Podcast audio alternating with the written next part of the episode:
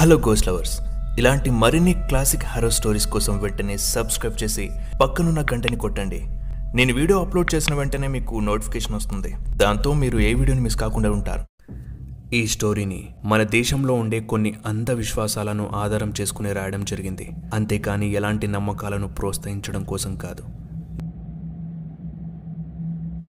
మన ఇండియాలో పెద్ద పెద్ద హైవేలే కాదు. చిన్న చిన్న ఊర్లను కలిపే రోడ్లు కూడా. దెయ్యాలకు అడ్డాగా ఉంటాయి. ఆ దారి గురించి తెలియని వాళ్ళు ఎవరైనా ఆదమర్చి వెళ్తే మాత్రం వాళ్ళ పని అంతే. అర్ధరాత్రి అయితే చాలు. ఎవరెవరు ఎప్పుడెప్పుడు ఆ రోడ్డుపైకి వస్తారా అని కాపు కాచి కూర్చుంటాయి. అలా ఓ రోడ్డుపై జరిగిన సంఘటనే ఈరోజు నేను చెప్పబోయే స్టోరీ. మరిందుకు ఆలస్యం. పదండి. మన haunted ఇండియాలోకి KCW originals haunted India season one. కర్ణాటకలోని కలబుర్గి డిస్టిక్లో రాగపూర్ అనే చిన్న గ్రామం. ఊర్లో ఉండేవాళ్ళు వాళ్ళకున్న పొలంతో కొంతమంది వ్యవసాయం చేస్తూ మరికొందరు వారి చేతి వృత్తులు చేస్తూ జీవనం కొనసాగిస్తూ ఉన్నారు. ఆ ఊర్లోనే రాజేష్ అనే ఒక ఇరవై ఐదు సంవత్సరాల అబ్బాయి అతనికి ఇటు వ్యవసాయం చేయలేక చేతి వృత్తి చేతగాక ఆటో ట్రాలీతో తన జీవితాన్ని మొదలుపెట్టాడు. అలా ఊర్లో ఎలాంటి ఎగుమతి దిగుమతులు ఉన్నా సరే అందరూ రాజేష్ ఆటోని పిలిచేవారు. దాంతో అతనికి ఆటో రాజేష్ అనే పేరు కూడా వచ్చింది. ఇలా ఒకరోజు ఇద్దరు రైతులు వాళ్ళు పండించిన వరి ధాన్యాన్ని రైస్ మిల్లులో వేయాలని రాజేష్ని అడిగారు. సరే అని రాజేష్ కూడా ఒప్పుకున్నాడు. రాత్రి పదిన్నర అవుతుంది. ఆటో వెనకాల పది బస్తాల సంచులను వేసుకుని ఆ సంచులపై ఆ ఇద్దరు రైతులు నర్సన్న రామన్న కూర్చున్నారు. ఇక ఆటో మెల్లిగా ఊరి నుండి బయలుదేరింది. రైస్ మిల్లు రావులపల్లి అనే ఊరి దగ్గరలో ఉంది. ఆ రోడ్డు తెలంగాణ కర్ణాటక బార్డర్ కూడా. ఇక రాజేష్ ఒక పెగ్గు వేసి పాటలు పెట్టి హుషారుగా ఆటో నడుపుతూ ఉన్నాడు. వెనకాల ఆ ఇద్దరు గణేష్ పీడీలు అంటించుకొని గుప్ గుప్మంటూ పీల్చుతూ ముచ్చట్లో మునిగిపోయారు. ఆటో మెల్లిగా కోనేపూర్ తాండా అనే ఊరిని దాటింది. ఇక ఇక్కడి నుండి రోడ్డంతా కచ్చర్ రోడే. గుంతలు గుంతలు కంకర్రాళ్ళతో దరిద్రంగా ఉంటుంది. అయినా రాజేష్ సోయి లేకుండా వేగంగా ఆటోను పోనిస్తూ ఉన్నాడు. వెనకాల కూర్చున్న ఇద్దరు రైతులు ఆ ఆటో వేగానికి మెలిగపోనీరా రాజేషా! అని ఎంత మొత్తుకున్నా ఆటో సౌండ్ అలాగే ఆ పాటల వల్ల రాజేష్కి ఏమాత్రం వినబడట్లేదు. ఆ ఆటో కుదుపులకి వెనకల ఇద్దరు ఏకంగా తీంబర్ డ్యాన్సే వేస్తున్నారు.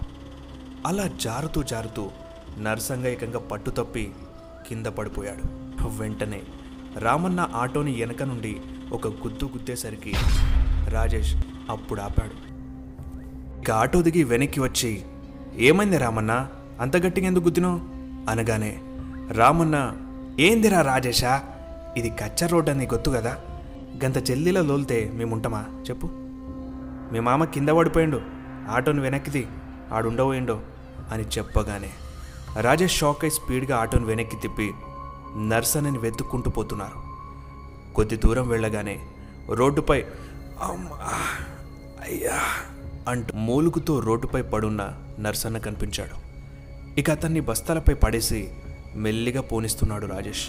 ఆటో కడ్చర్ల అనే ఊరిని దాటి రైసుమిల్లికి ఓ ఐదు కిలోమీటర్ల దూరంలో ఉంది అనగా పంక్చర్ అయిపోయింది రాజేష్ ఆటోని ఆపి టార్చ్ లైట్ వేసి చూశాడు. వెనకాల టైర్ పంక్చర్ అయినట్టు కనిపించింది. ఆ ఇద్దరు రైతులు ఏమైందో అనుకుని ఆటో దిగి ఏమైందిరా రాజేషా? ఆటో ఏడెందుకు ఆపినావు? అడగగానే. రాజేష్ దీనంగా. మామది పంక్చర్ అయిందే. స్టెఫ్ని కూడా లేదు. మీరేనా ఒక అర్ధ గంట ఉండని ఏం కాదు. కట్చర్లలో మెకానిక్ ఉన్నాడు నాకు తెలిసినోడు. నేను పోయి తీసుకుని వస్తా. అది విని ఆ ఇద్దరు రైతులు ఒకరి ముఖాలు ఒకరు చూసుకున్నారు. నర్సన్న ఆ నొప్పితోనే రాజేష్ని చూసి అరే రాజేషా ఈ రోడ్డు సంగతి నీకు తెలియదురా రాత్రి పన్నెండు గంటలైనాక ఈ రోడ్డులో ఎవ్వరూ ఆగరు. ఆగనికే ధైర్యం కూడా చేయరు. ఎందుకో తెలుసా? ఈ రోడ్డు మీద కొరివిదయం తిరుగుతుందంట. తెల్ల చీర కట్టుకొని జుట్టంతా ఇరబోసుకొని నెత్తి మీద కొరివితో భయంకరంగా ఉంటుందంట. ఎవరైనా రాత్రి పన్నెండు గంటల తర్వాత కనిపిస్తే ఆ కొరివి అంటించిపోతుందంట. ఇదేదో కథ కాదురా. మా అయ్య తాతలు కూడా చెప్తుండే దీని గురించి. ఇప్పటికీ తిరుగుతూనే ఉంటుందంట. మేమైతే ఈడ ఉండం. నాకు నొప్పినా సరే నడుచుకుంటా పోయి కడ్చర్లో అనుకుంటా బస్తాలు పోయినా ఏం కాదు. మా ప్రాణాలుంటే చాలు. నువ్వు కూడా రాపోదాం అనగానే రాజేష్ అదంతా నమ్మలేదు. అలా వాళ్ళతో పాటు వెళ్తే ఆటోని ఆ బస్తాల్ని ఎవరైనా ఎత్తుకొని పోతారనే భయంతో రానని చెప్పాడు. నీ ఇష్టంరా రాజేషా. మేమైతే పోతున్నాం. చెప్తే విననప్పుడు ఏం చేస్తాను చెప్పు. అనుకుంటూ ఇద్దరూ అక్కడి నుండి ఆ చిమ్మ చీకట్లో తిరిగి వెళ్తున్నారు. రాజేష్ నుంచుని వాళ్ళని చూస్తూ ఉన్నాడు. అలా వెళ్తూ వెళ్తూ కంటికి కనిపించినంత దూరం వెళ్ళిపోయారు. అంతే ఆ నడి రోడ్డులో ఆ చిమ్మ చీకట్లో చుట్టూ చెట్ల పొదల మధ్య రాజేష్ ఒంటరిగా బిక్కుబిక్కుమంటూ ఏం చేయాలో అర్థం కాక అలానే నిలబడ్డాడు. రాత్రి పన్నెండు గంటలు దాటింది.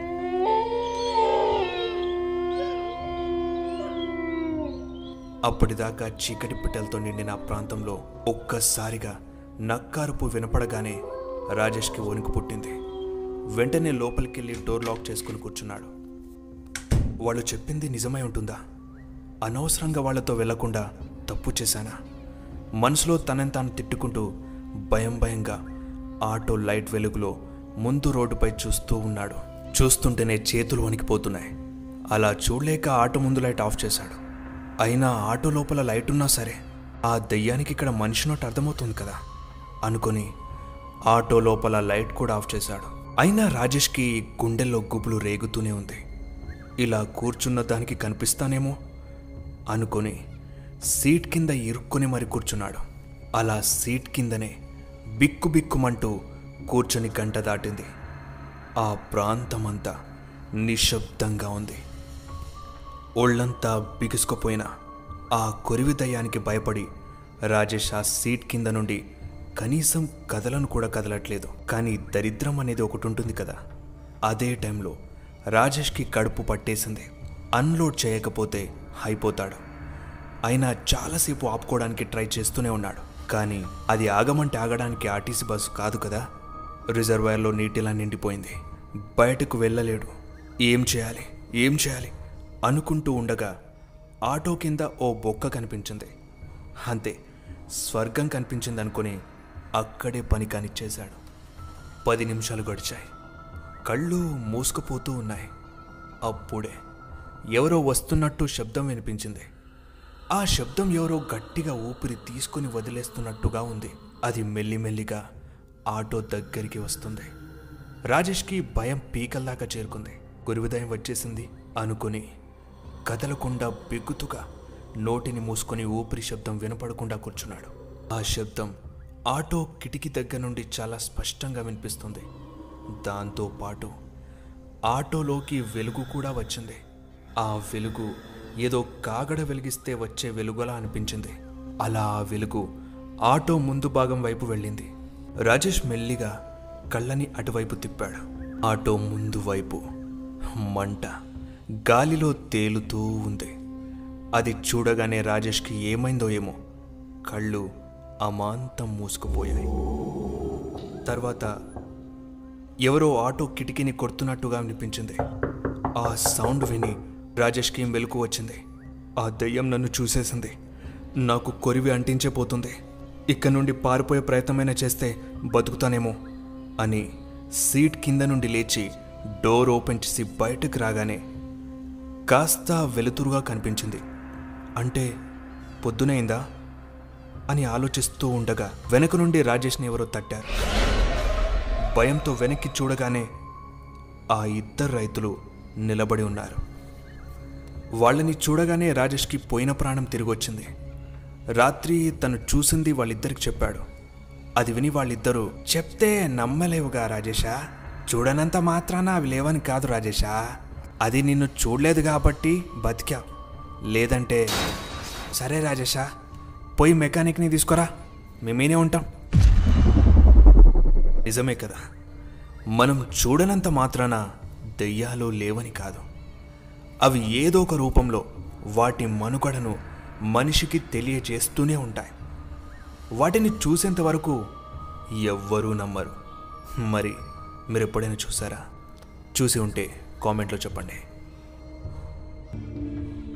ఇప్పుడు ఇదే స్టోరీని Spotify Jio Saavn Google podcast Apple పాడ్కాస్ట్లో కూడా వినండి. నన్ను అలాగే మన పేజ్ని ఇన్స్టాగ్రామ్లో ఫాలో అవ్వాలనుకుంటే లింక్ డిస్క్రిప్షన్లో ఉంది. ఇంకా మరిన్ని హారర్ స్టోరీస్ కోసం షేర్ చేసి సబ్స్క్రైబ్ చేయండి. అంతవరకు థ్యాంక్స్ ఫర్ వాచింగ్ జై హింద్